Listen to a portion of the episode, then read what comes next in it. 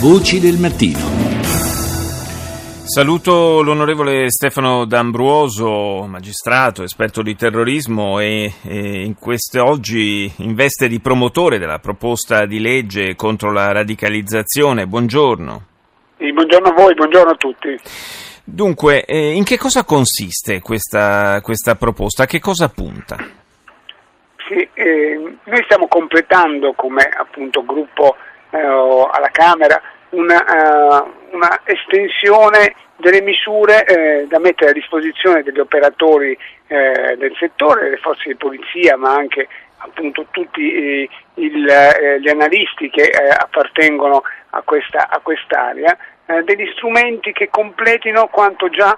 il nostro Paese ha fatto nell'immediatezza del, dei fatti clamorosi di cui si è parlato anche in questa trasmissione, successivi per esempio ai fatti di Charlie Hebdo. Noi nel 2015, con quest'ultima legislatura, abbiamo introdotto delle misure, delle norme eh, fortemente repressive nei confronti di questo uh, terrorismo oh, dal brand ISIS, questa nuova sì. uh, modalità con la quale il terrorismo si sta esprimendo, che è un terrorismo davvero, come è stato più volte definito, molecolare, cioè calato sulle singole persone, non necessariamente eh, aggregato in un'associazione eh, strutturata e per cui era importante andare a colpire il singolo che verosimilmente ehm, non ha mai avuto neanche un contatto diretto e personale con i capi della struttura, i, ca- i capi di Daesh. Ecco, uh, noi abbiamo introdotto delle norme già, eh, sono già reati nel nostro paese, in Italia, se, eh, che possono colpire dei soggetti che rimanendo a casa di fronte al proprio web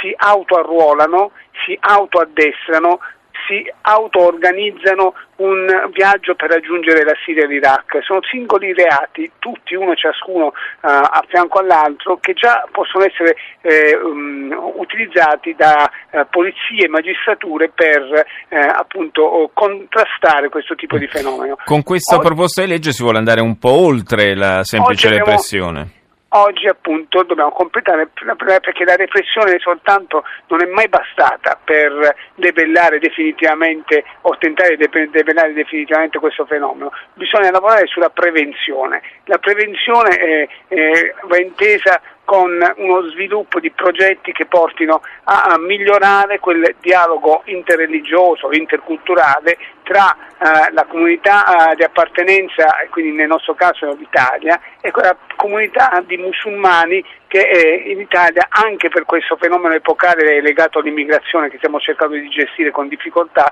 diventerà sempre più numeroso. Quindi eh, introdurre eh, iniziative presso varie aree delle nostre istituzioni, come per esempio le scuole, le carceri, la comunicazione, dove appunto insistere su un maggior uh, sviluppo, ripeto, dei rapporti tra il nostro paese e quella comunità che si andrà sempre più estendendo nel nostro territorio. Si punta, eh, da quello che eh, ho capito, a creare non soltanto, come si tende spesso a fare, una struttura mh, di coordinamento a livello centrale, ma soprattutto eh, delle, dei centri di, possiamo dire, eh, territoriali che da vicino curino eh, i rapporti con eh, le comunità islamiche con il coinvolgimento diretto anche di rappresentanti di queste comunità. Esatto,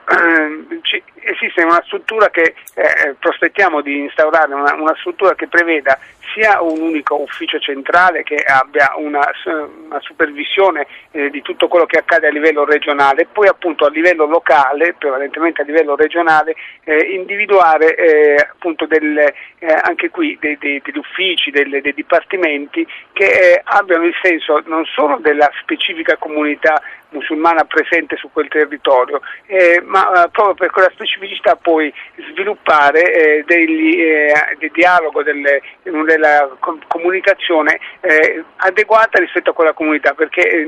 la comunità musulmana non solo in Italia ha una pluralità di eh, etnie al proprio interno con caratteristiche ciascuna diverse, quindi con eh, dei rappresentanti diversi eh, a seconda delle etnie che di volta in volta vengono considerate. Sì, non, non possiamo considerarle una specie di, di, di monolite, insomma ci sono esatto. tante sfaccettature che magari eh, a noi spesso, anche per eh, motivi culturali, sfuggono, diciamo. Eh, lei tra l'altro, D'Ambroso, è impegnato eh, personalmente anche eh, nel, in questo sforzo eh, di, di, di dialogo, di incontro, di comprensione.